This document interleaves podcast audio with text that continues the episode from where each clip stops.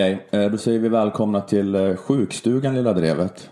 Vi är lite sjuka, Inte jag. men vi andra kommer låta lite sjuka. Så att ni är beredda på det. Vi ber om ursäkt för det. kommer bli sjuk humor. Eh, Då säger vi välkomna till det 118 avsnittet av Lilla Drevet. En samtidskommenterande podcast som ibland får etiketten satir. Vi gör den här podden för Aftonbladets Kultur och i eh, samarbete med våra sponsorer Akademikernas A-kassa och fackförbundet Jusek. Och vi som den här veckan ska säga saker som har spökskrivits av Egor Puttilov. Det är jag, Ola och ni, Nanna och Liv. Hej på er. Hallå, Hej, hallå. tjena. Eh, Vi är tre den här gången så det här är ett av de få tillfällen när bilden stämmer. Just det. Den här veckan är det samma personer som är med i podden som är med på bilden som ni ser där på podcast eller Acast eller vad ni lyssnar med. Just det. Den där fruktansvärda bilden på oss tre. Jag har blivit mer och mer vansinnig på den ju längre jag tvingats se den. Det är som eh, Bachelor. Det ser ut som ett avsnitt av Bachelor för eh, Jag håller i en ros och så är jag flankerad av er två på varsin sida. tv-programmet The Bachelor på en begravning. Typ så här, din fru har just dött och tv-idén är så här, vem ska du bli ihop med härnäst? Ja, för att vi är svartklädda också. Ja, Det kanske är lite att man kan se att det ser ut som en bild från The Bachelor men jag tycker att det är lite väl mycket av ett hån mot The Bachelor. Orättvist mot The Bachelor. Att behöva sammanlänkas med något så sunkigt och tacky som den bilden. Det kanske ser ut som en pressbild för den moldaviska versionen av The Bachelor. Där någonstans är den. Och jag blir helt vansinnig av att se den. Vi försöker styra upp det med att ta nya pressbilder nu. Som också då ska innehålla den aktuella uppställningen med av Lilla Drevet. Tills dess kanske någon, ifall det är någon ansvarig på Aftonbladet som lyssnar på podden eller sådär, att kan den gå in och ta bort den här bilden? Bara ha våran logga så länge eller någonting. Vi har en väldigt fin logga. Har, just det, vi har många fina loggor nu som Stina Jonsson har mm. åt oss. Så att vi bara kan ha det som vignettbild för Lilla Drevet. I väntan på de nya bilderna. För jag blir vansinnig. Man kanske kan gå in och ändra det själv förresten, jag tänker efter. Jag vet inte riktigt. Undersöka det. Mm. Uh, hörni, det har ju varit en följetong om näthat på senare år. Eh, folk säger sig bli ledsna över saker som eh, tonen på Twitter och troll och hatsvansar och sånt. Ja, just det. Mm. Eh, Och nu i veckan var det en ny vända där alla ojade sig över näthatet och den hetska tonen. Tonen på Twitter har begråtits av självaste ärkebiskopen, Antje Jackelén. Okej. Just det. Hon skrev en debattartikel i Svenska Dagbladet att hon tycker inte det känns kul med Twitter längre. Det som hänt är att ärkebiskopen tyckte att Twitter var kul tidigare. Nu tycker hon inte det längre. Nej. Det är bara så det är. Det är inte kul. Hon skrev en artikel med rubriken Twitter, domstol och avrättningsplats. Oj. Och, eh, Har hon satt den rubriken? Nej, hon har inte satt rubriken men jag tror hon använder både ja, domstol och avrättningsplats i texten. Så det är ingen sån ful rubriksättning. Men har hon liksom först nu märkt att det kan vara ganska hetsk stämning och att eh, folk kan döma varandra på Twitter? Ja, hon kanske har levt i någon, eller hon kanske är ganska ny på Twitter, jag vet inte. Eller att eh, det börjar någon bli Det var kul i en timme. Ja, Sen läste jag flödet. Eh, Men ehm, ja, hon skrev den här artikeln. Hon pekade ut eh, någon i artikeln som hon kallade manlig bloggare. Som en av de här då med hatisk ton. Eh, Bara citat manlig bloggare, man fick inget namn. Nej. Eh, Men då fick Jackelén mothugg från debattörer. eh, Bland annat en Expressen utav någon kristen debattör som heter Sofia Lilly Jönsson tror jag var. Eh, Och de här debattörerna skrev att nej, den här citat manlige bloggaren som du kallar honom, det är ingen hatare. Han har ett namn. Han heter Patrik Pettersson, är präst i Svenska kyrkan och han är en av de tålmodigaste och sakligaste debattörerna i den kristna idédebatten. Jaha. Han ställer hela tiden relevanta frågor till Svenska kyrkans ledning som han aldrig får svar på. Så är det med Patrik Pettersson. Förstår. Eh, och låt oss anta att eh, motdebattörerna har rätt om Patrik Pettersson. Jag har ingen aning. Jag, jag, är, jag är inte superinsatt. Det är inte namnet på allas läppar. Nej, nej, men eh, om man är inne i den världen då. Men eh, vi är inte så insatta kanske i Svenska kyrkans teologiska, eklesiologistiska, pastorala debatt. Och vi behöver, inte- vi behöver inte grotta ner oss kanske i Jackelén-artikeln och exakt vad just Svenska kyrkan-debatten handlar om. Men nu bara för sakens skull så antar vi att den här utsagan om Patrik Pettersson stämmer. Eh, att- att han är, är saklig, en saklig debattör och inte en hater. För jag tycker att det sätter fingret på något. Att det är ju inte näthatet vi behöver stoppa. Det vi måste stoppa är den sakliga, korrekta kritiken. För det är den som gör så jävla ont. Jag kan bara utgå från mig själv. Men jag blir så himla mycket mer ledsen och kränkt om någon ger mig relevant negativ kritik än, blir, än vad jag blir ledsen av en förolämpning av någon irrationell hatare. Alltså så är det väl? Om, det. Absolut. om någon bryter ner det du säger logiskt och belägger det med ett fel, man får så ont i magen då. Du förstör ju för fan en, en hel helg kan det förstöra. Ja, ett, eh, mer än så. Om någon på, med några väldigt välvalda um, sticker hål på uh, Helens grej. Vad man brukar göra. Mm, det är jättehemskt. Men om någon, heter, om någon som heter Korsriddare Orden på Twitter skriver hatar Nanna Johansson, äckliga mångkulturkramare. Det, Ja. det är inte lika jobbigt va? Nej, du kan bara retweeta det och sen Precis. High five. få massa high fives. Det är sånt man skärmdumpar och lägger upp. Får likes av sina kompisar. Det är väl det bästa scenariot egentligen. Om alla som är emot den bara är debila, hatiska nazistkarikatyrer. Och, och, och vi kan ju ha disclaimen, jag fattar hot, det är en annan sak. Men hat, är det verkligen det som är så jobbigt? Alltså jag, jag får så här bara känslan av att när någon Twitter-person säger nu har jag blockat tusen personer. Det kom en hatsvans och jag var tvungen att blocka alla. Jag tänker att hatsvans ofta inte betyder hundra hatare utan hundra tjatmostrar som ställer samma fråga som man inte riktigt har ett bra svar på. Men om någon säger så här, åh jag får så mycket hat från rasister för att jag står upp för EU-migranterna. Jag tror att det snarare ofta betyder jag blir så stressad för massa viktigpettrar ställer jobbiga frågor till mig om det är rimligt att acceptera kåkstäder på ockuperade tomter och var går gränsen för det offentligas åtagande för icke-medborgare? Att det är ju sånt och inte hat som bryter ner en och får en att må dåligt och det är det som måste stoppas. Jag tycker bara att det finns eh, något slags missförstånd om vad problemet är. Att den här hata hat-kampanjen Så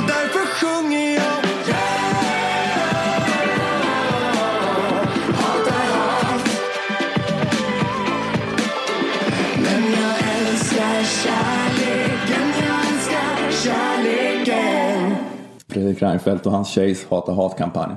Men att det, det, borde, det är en missriktad kampanj. Det borde vara hata saklig kritik. Men jag älskar hat. jag älskar när de som är emot mig bara är nazistkarikatyrer. Det är vad jag älskar. Att jag ska kunna ta plats hur som helst i offentligheten och sen googla mig själv maniskt och bara hitta hyllningar. Förutom hatkommentarer från tokrasistkarikatyrer som kallar mig landsförrädare. Eller som kallar det ett hot mot rikets säkerhet till och med. Eller något sånt där som får en kanske känna sig ännu viktigare. Just det. Ska jag skärmdumpa det och skriva blir jag just kallad ett hot mot rikets säkerhet av korsredare orden. 58 likes på Facebook.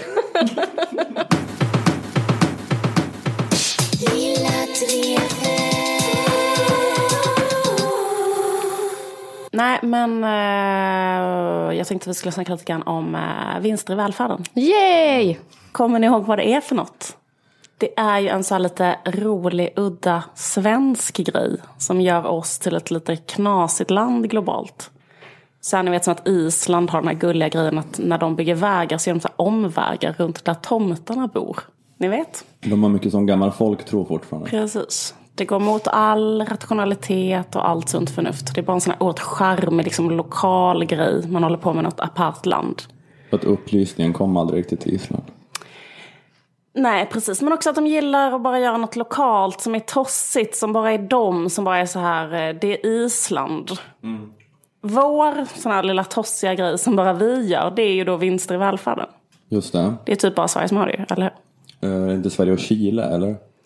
Ja, men Eller det beror på vad man menar med vinster i välfärden. Men något så här speciellt med eh, friskolor där man får skattepengar. Företagen får skattepengar och får lyfta ut vinst hur som helst. Att just det systemet var helt unikt tror jag. titta vad de gör, säger andra länder. Vars lagar styrs av rationalitet och förnuft. De tar sina skattepengar som de har betalat in för att de ska gå till skola och vård. Och sen ger de istället bara pengarna till någon random gubbe som driver ett bolag som tar ut det som vinst. Så otroligt bedårande quirky av svenskarna att ha den här helt knasiga sedvänj- sedvänjen. Och eh, politiker i Sverige älskar ju det här. Nästan alla politiker i Sverige bara brinner för att de vill fortsätta att liksom då värna om den här tossiga lokala sedvänjan att ge skattepengar till riskkapitalbolag.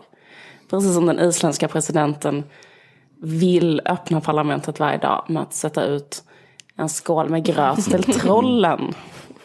Men jag kan tänka mig att han gör det. Och svenska politiker vill i alla fall inget annat hellre än att eh, fortsätta då ställa ut skålar med skattepengar varje morgon till eh, vdarna för olika riskkapitalbolag. Det är helt rubbat. Det går emot all logik, allt förnuft, säger kanske folk. Men Annie Lööf bara hyschar så här målmedvetet. Shh, vättarna kan bli vreda. Om vi inte fortsätter ge Attendo Care alla våra skattepengar så kommer de att göra all mjölk sur i hela Sverige. Men Vi får en åsnesvans allihop eller något. Just det.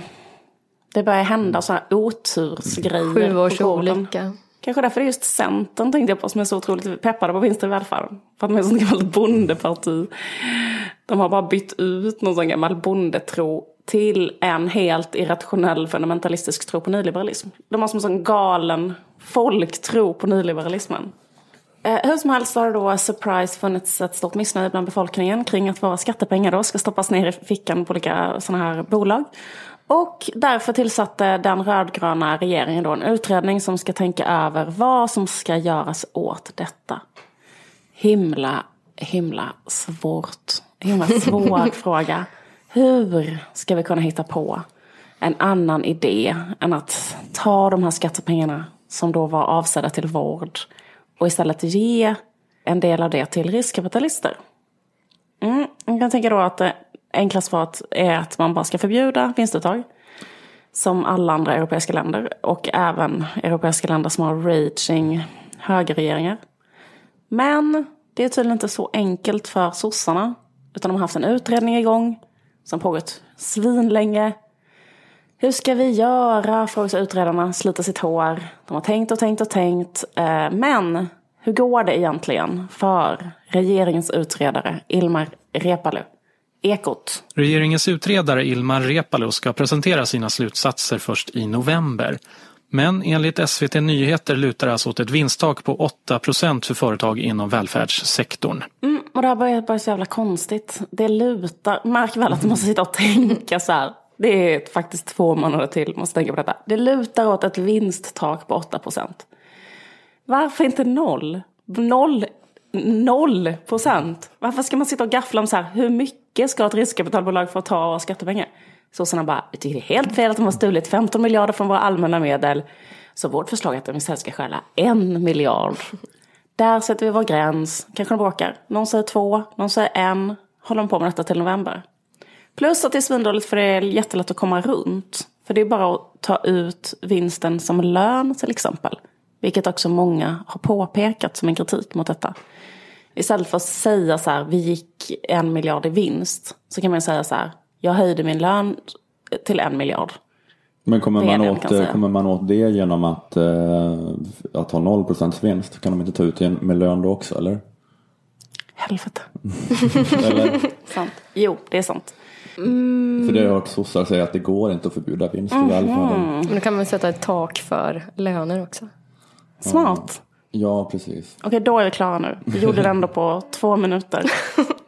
Eh, hur som helst, förslaget är bara obegripligt dåligt och mesigt samtidigt. Men ändå, trots att det här eh, förslaget är så otroligt svagt och mesigt och tandlöst så har det här töntiga förslaget ändå gjort eh, högern i Sverige totalt bananas. Har ni hört om det?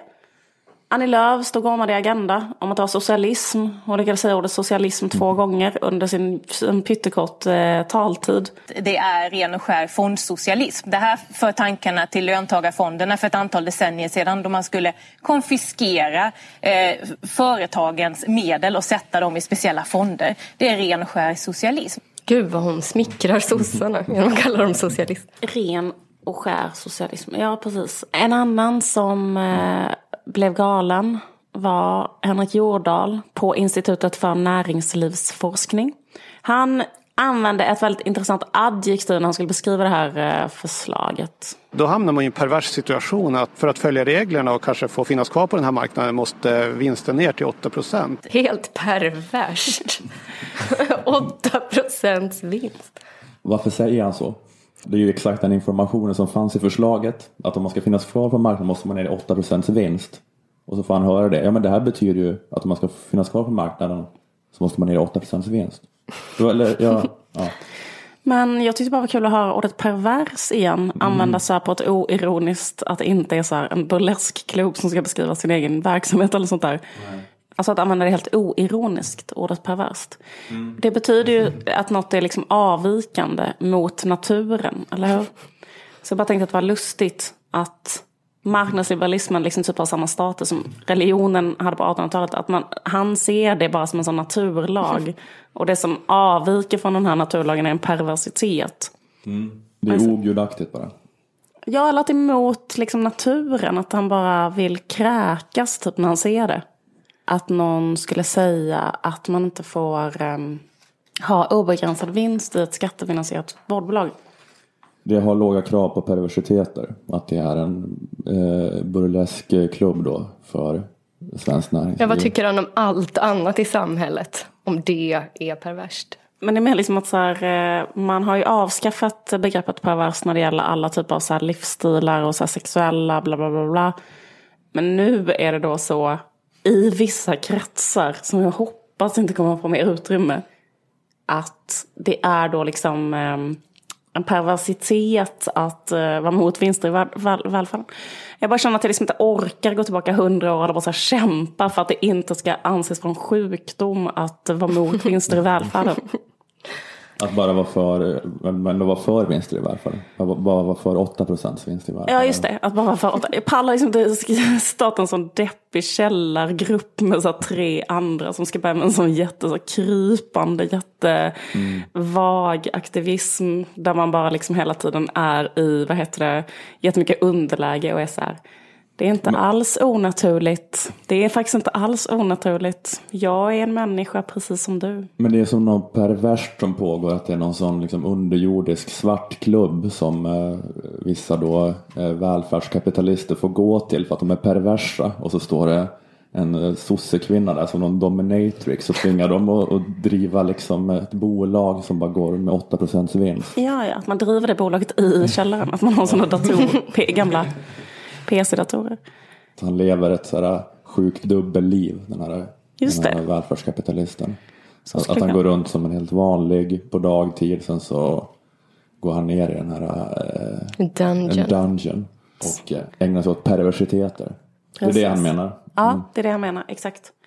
Men jag kände att jag... eh, Jag vill bara säga att jag, att, man, att jag inte vill att de här galna vinstlobbyisterna ska få mer utrymme med sin så frikyrkliga marknadstro. För då, kommer de, för då kommer de börja vara så här mot oss som är emot vinster i välfärden. Ni får inte adoptera barn. Ja. Tänk om barnen också blir emot vinster i välfärden. Nu är de lite mer så här att ja, de får väl finnas, men jag tycker inte de ska få gifta sig i kyrkan. Det är någon så här vag tolerans nu. Precis, eller så, är man, och och så, så, så måste man själv säga så här, nej ja, mitt barn är till exempel för vinst, eh, eh, obegränsad vinst. Så att eh, försök tror inte jag alls behöver bli automatiskt. Att barnet också är för 10% ett vinsttak. Utan jag eh, tror faktiskt att det barnet har många förebilder mer än mig. Och,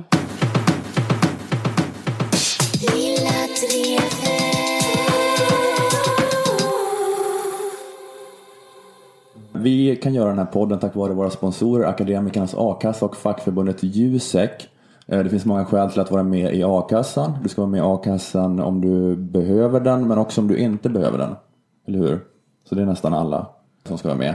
Eh, även om du är säker på att eh, just du aldrig kommer ha behov av den ska du vara med för att det är solidariskt med alla stackare där ute i prekariatet som försöker sälja sin arbetskraft. Eh, Akademikernas a-kassa kostar 100 kronor i månaden och ger dig vid arbetslöshet 80% av lönen upp till 25 000 kronor. Och många akademiker, till exempel de som arbetar i Jusek-branscherna, eh, de tjänar ju ofta betydligt mer än 25 000 kronor i månaden. Eh, vilket är a-kassans tak då. Därför bör ni också gå med i facket för att få en förbättrad inkomstförsäkring. Är du med i Jusek får du 80% av lönen upp till 80 000 kronor. Läs mer på jusek.se. Eh, och på akademikernas.se kan du då läsa om hur du gör för att gå med i a-kassan. Där kan du också läsa om varför det kan vara en bra idé att gå med redan när du är student. Eftersom att du kan bli berättigad till en ganska rejäl ersättning bara genom eh, sommarjobbande och extrajobbande. Eh, på akademikernas.se räknare finns också akademikernas räknare där du genom att fylla i din inkomst senaste året kan räkna ut din a-kassa. Att vara med i akademiker Millions of people have lost weight with personalized plans from Noom, like Evan, who can't stand salads and still lost 50 pounds. Salads, generally, for most people, are the easy button, right? For me, that wasn't an option. I never really was a salad guy. That's just not who I am. But Noom worked for me. Get your personalized plan today at Noom.com. Real Noom user compensated to provide their story. In four weeks, the typical Noom user can expect to lose one to two pounds per week. Individual results may vary. Akademikernas och Jusek kostar 351 kronor sammanlagt. Det är en hundring för Akademikernas och 251 för Jusek. Och har du tagit steget och gått med i Akademikernas och snedstreck eller Jusek på grund av den här podden får du gärna skriva din ansökan. Du får också gärna eh, berätta om det i sociala medier under hashtag lilla drevet.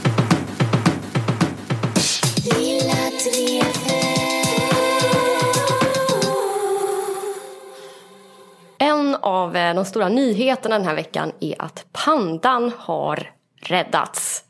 Tack vare olika riktade satsningar har den nu inte längre statusen eh, utrotningshotad. Va? Har ni sett det? Nej. Ja, Jag såg det. Jag såg det. Eh, Blir ni glada av den här nyheten? Ja. Ja, Du blir det. Ska de alltså byta? mer, mer glad än ledsen. Jag tror inte du känner någon känslomässig... eh, Jag tror du på ett teoretiskt plan kan tänka att det är bra. Ja, precis. Att jag... För du har väl aldrig känt någonting för ett djur någonsin? Nej, nej det har jag inte. En som är glad är eh, Sveriges främsta djurperson, Jonas Wahlström, a.k.a. Skansen-Jonas. Eh, jag kan läsa upp vad han sa när han intervjuades i DN i veckan. Jättepandor är väldigt fluffiga och mysiga. De är så söta och gulliga. Mm. Fluffiga, mysiga, söta och gulliga är alltså den initierade kommentaren från vår mest kända djurperson, Jonas Wahlström.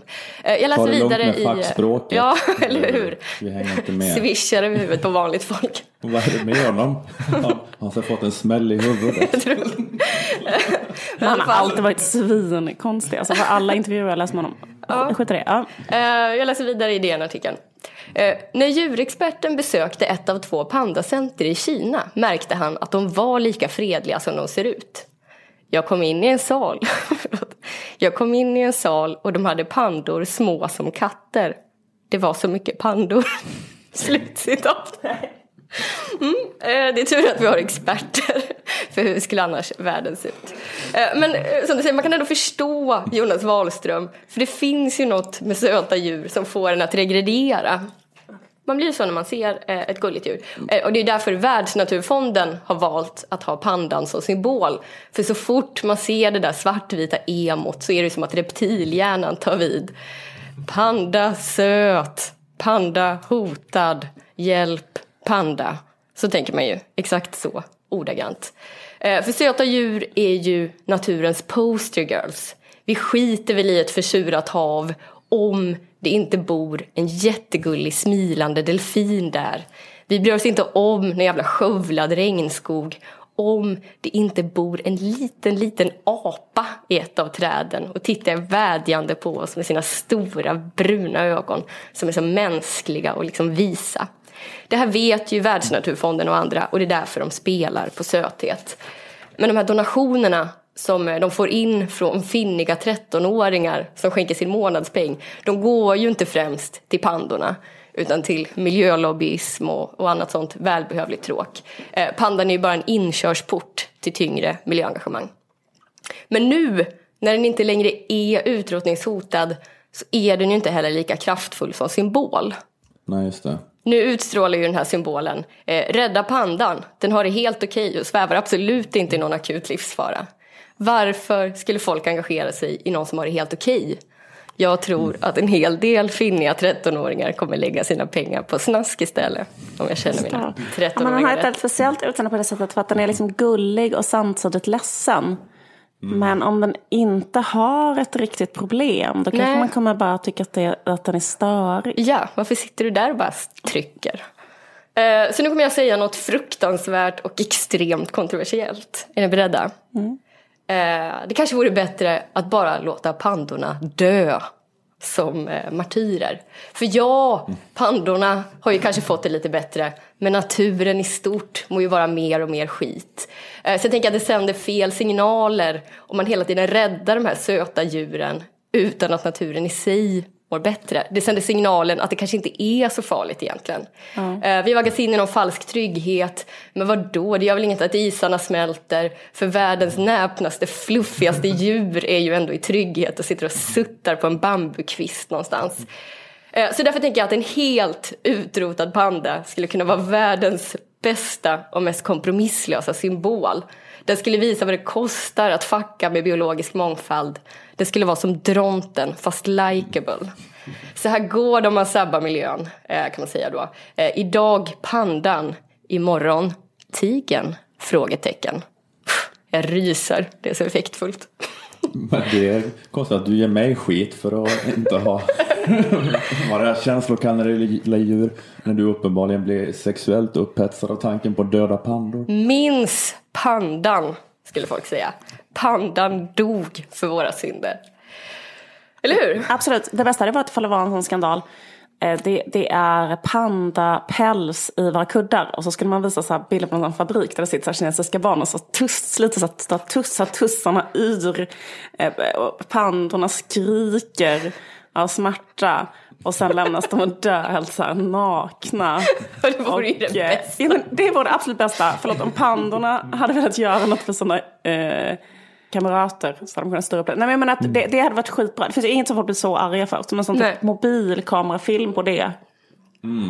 Okej, ja. Ja, Ehm, den sista skakig. pandan blir en kudde. när någon Oh, rycker loss tussar. För att det ska vara så här fyllning i, eh, jag vet inte, något som folk hatar också. Eh, såna här eh, Uggs typ. det ska vara fyllning till Lindsay Lohans Uggs. Vart är världen på väg? Ja, vad bra ni är på sadistiska fantasier om, vad man kan göra med Det är pandor. för miljöns skull, Ola. Men ett annat alternativ, eh, om man då tycker att det är lite väl drastiskt eh, att offra pandorna för en större sak. Eh, det är ju till exempel då att eh, Världsnaturfonden får byta symbol till något djur som fortfarande är väldigt utrotningshotat. Eh, till exempel den lilla gnagaren eh, dvärgpungsovaren. Ligger inte riktigt lika bra i munnen som pandan men mm, den är helt okej gullig. kommer säkert vara någon som finnig 13-åring som vill gå runt med en dvärgpungsovarpinn på sin jacka. Eh, men det är de alternativen jag ser. Död åt pandorna eller så fortsätter vi att inte ta naturen på allvar och Världsnaturfonden måste trycka upp en massa dvärgpungsovar-merch. Your call, WWF. Då fanns det i alla fall en, eh, någon slags gullig, eller jag kan tänka mig att den är ganska gullig, den lät ju gullig, eh, den där dvärgpungsovaren. För det är ju ett problem annars för uh, utrotningshotade djur som är ocharmiga. Typ Bina har ju det problemet nu. Ja. En bisvärm får man ju inte liksom moderskänslor för på det sättet.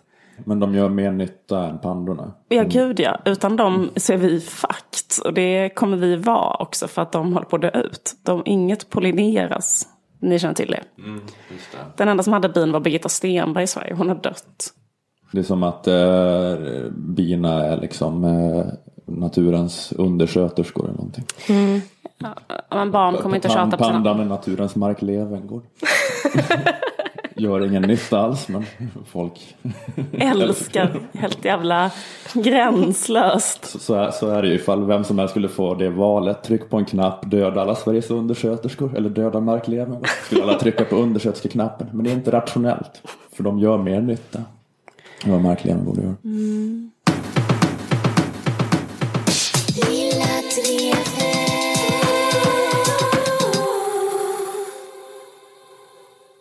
Nu blir det kul, det känner jag på mig. Ja, det här blir inte så kul. Det, är mera, det här kommer mer mynna ut i en fråga utan svar.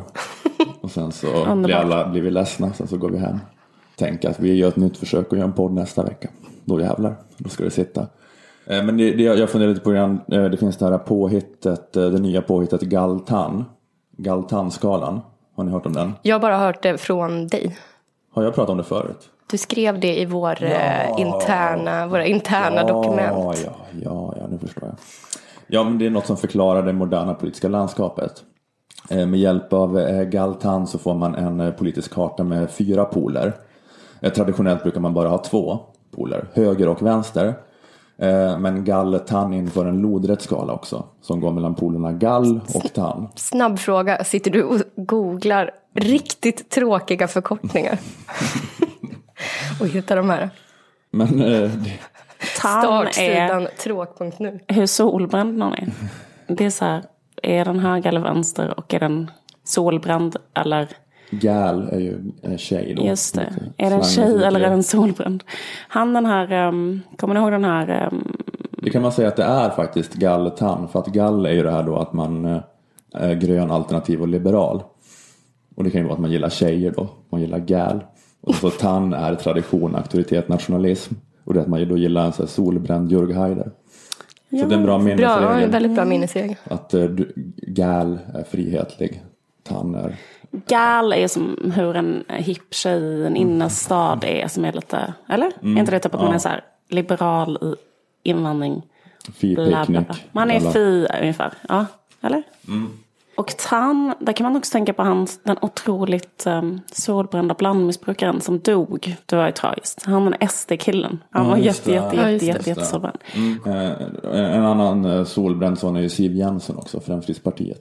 Och den här skiljelinjen handlar inte om fördelningspolitik utan det handlar om socialt och kulturellt. Det är stora värden som står på spel och mycket, man lever i skilda världar. Här är det veganer och pridefestival. Och här är det speedway och landsbygd.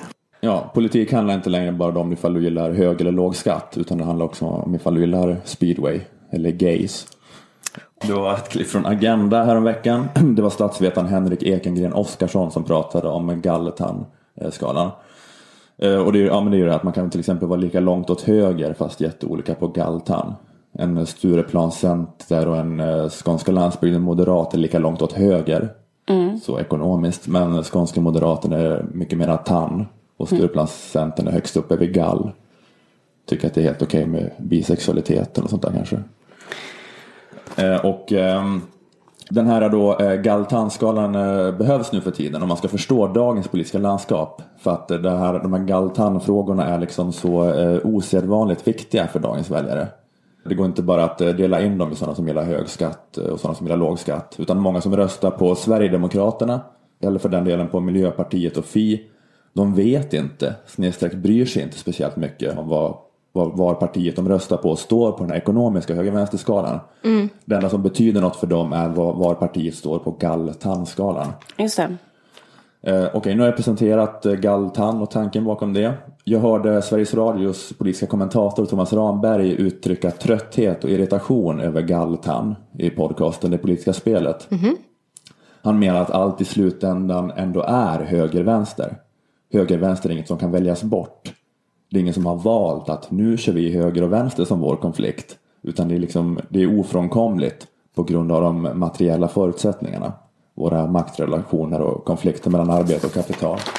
Det var liksom inte franska revolutionen i generalförsamlingen som uppfann höger och vänster, även om de uppfann begreppen, om det nu var så. Jag är så ortodox, så jag tror ändå att de här materiella bindningarna folk har väldigt länge har varit och väldigt länge kommer att vara styrande för hur vi orienterar oss politiskt. Och det där kallar vi ju höger och vänster idag. Ja, det som man betonar här är väl den här då materialistiska historiesynen. Eller att, eh, att det som sker, sker på grund av materiella faktorer. Eh, Och den här historiesynen som då står i motsats till den idealistiska historiesynen som betonar att enskilda individer eller grupper och idéer och ideologier, eh, saker som idéer som någon kommer på, det är det som påverkar historien. Just det. Tror man att andra världskriget bröt ut på grund av att Hitler hade en idé eller fanns det materiella faktorer som gjorde kriget oundvikligt? Och hade inte Hitler funnits hade någon annan tryckt på startknappen. Att det är de då historiesynerna. Men, eh, men jag bara tycker att det känns, det känns som ett så ganska vanligt eh, gnäll idag i vänsterns interndebatt. Att man gnäller på att folk bryr sig för mycket om galtan. Eller hur? Att, att många socialister stör sig på att det bara sker politisk organisering kring eh, frågor om identitet och livsstil och inte kring klasskonflikt och ekonomisk omfördelning. Men jag tänker att vänsterpersoner är ju ofta mer lagda åt, där, åt den där materialistiska historiesynen. Eller hur? Än, än den idealistiska. Så då tänker jag att det känns ju lite fruktlöst att lipa om varför folk väljer att bry sig om frågor om identitet och livsstil istället för klass. Eftersom att man ändå inte tror att det intressanta är eh, vad enskilda människor gör för val. Att de måste välja rätt eller fel. Utan man tror ju att det intressanta är de materiella förutsättningarna. Så då tänker jag att den intressanta frågan är vad är det för materiella förutsättningar som har skapat den här situationen där politisk organisering sker runt olika frågor om identitet och livsstil istället för att försöka så här guilt-trippa fiare eh, om varför de inte bryr sig om klass. Stå och skrika bryr dig om klass till fiare. Så borde man mer fundera över vad är det, vilka är, för, vilka är de materiella förutsättningarna som skapat ett historiskt sammanhang där alla är besatta av galtan.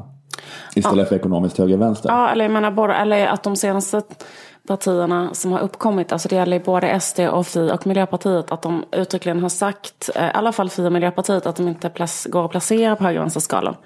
Och eh, SD kanske har, ändå sagt eh, någonting, att de, men de är ändå, har ju ändå varit med så att de, de är benägna att samarbeta med vem som helst som, som håller med dem i den, eh, deras kärnfråga, eh, som är en galtanfråga. Ja, precis. Och det känns ju som att det är en, då en allians. Det, kan, det kanske är lite övervikt gamla moderater. Men det är också mycket gamla sossar. Ja, liksom. ja. Alltså, så det är det som det består av SD. Så att, även att de inte bryr sig så himla mycket om det där höger-vänster. Då.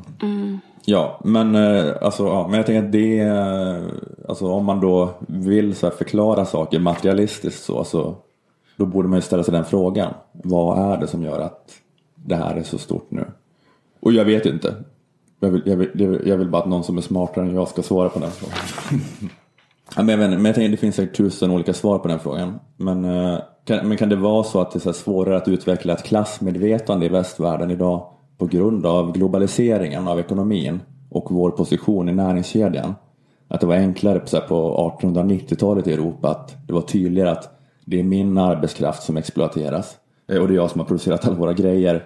Eh, men att industrijobben har flyttat och så att alla våra grejer görs utanför väst Ja. och de som nyter frukterna av billig arbetskraft i tredje världen det är inte bara kapitalisterna utan det är hela vår befolkning. Att svenska knegare kan konsumera mycket mer eh, saker till ett mycket billigare pris tack vare att vi har billig tillgång till hela världens eh, råvaror och arbetskraft. Att vi är värda så mycket mer. För pengarna en vanlig svensk tjänar på en timme kan hen köpa det en arbetare i Bangladesh producerar på tio timmar. Det är att bara så svårare, det är väl Marx-begreppet klassmedvetande, att det bara är svårare att formulera det. Eller, eller det är svårare för det att uppstå. För man vet inte riktigt vad man har för intresse kanske. Eller man har i och ett intresse gentemot kapitalisterna men eh, man är också en del av någon slags global överklass på något sätt. Då. Precis, det är mycket lättare att formulera eh, de orättvisorna och kämpa mot de som man själv utsätts för. Till exempel och kanske näthat eller mansplaining. eller ehm, eh, det här Som skrevar med benen på tunnelbanan. ingen ställer frågor till en. Eller killar ställer inte frågor till en. Och där kan man organisera en brigad på fem minuter.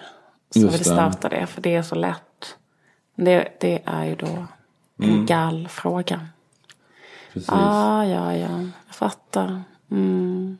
Ja, men, ja, ja, men jag tänkte att det kanske är det då som är de eh, här materiella förutsättningarna som har skapat eh, att folk bryr sig så mycket om galtan. Att det är det här då att eh, eh, vi som eh, befolkning i helhet gör anspråk på billig arbetskraft på andra sidan jorden.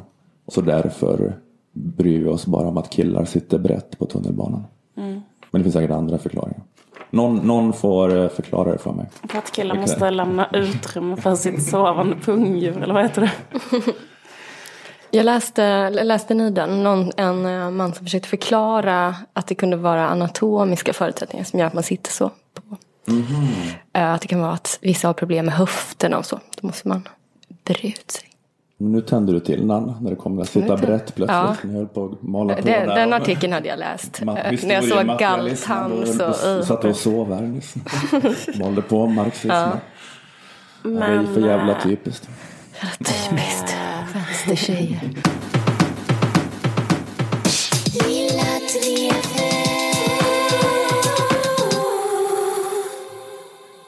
Okej, det var veckans lilla drevet. Som vi gjorde lite i en feberdimma. Två av, två av oss tre i alla fall. Vi, vi kämpade för er skull. Tycker ni har kämpat på bra.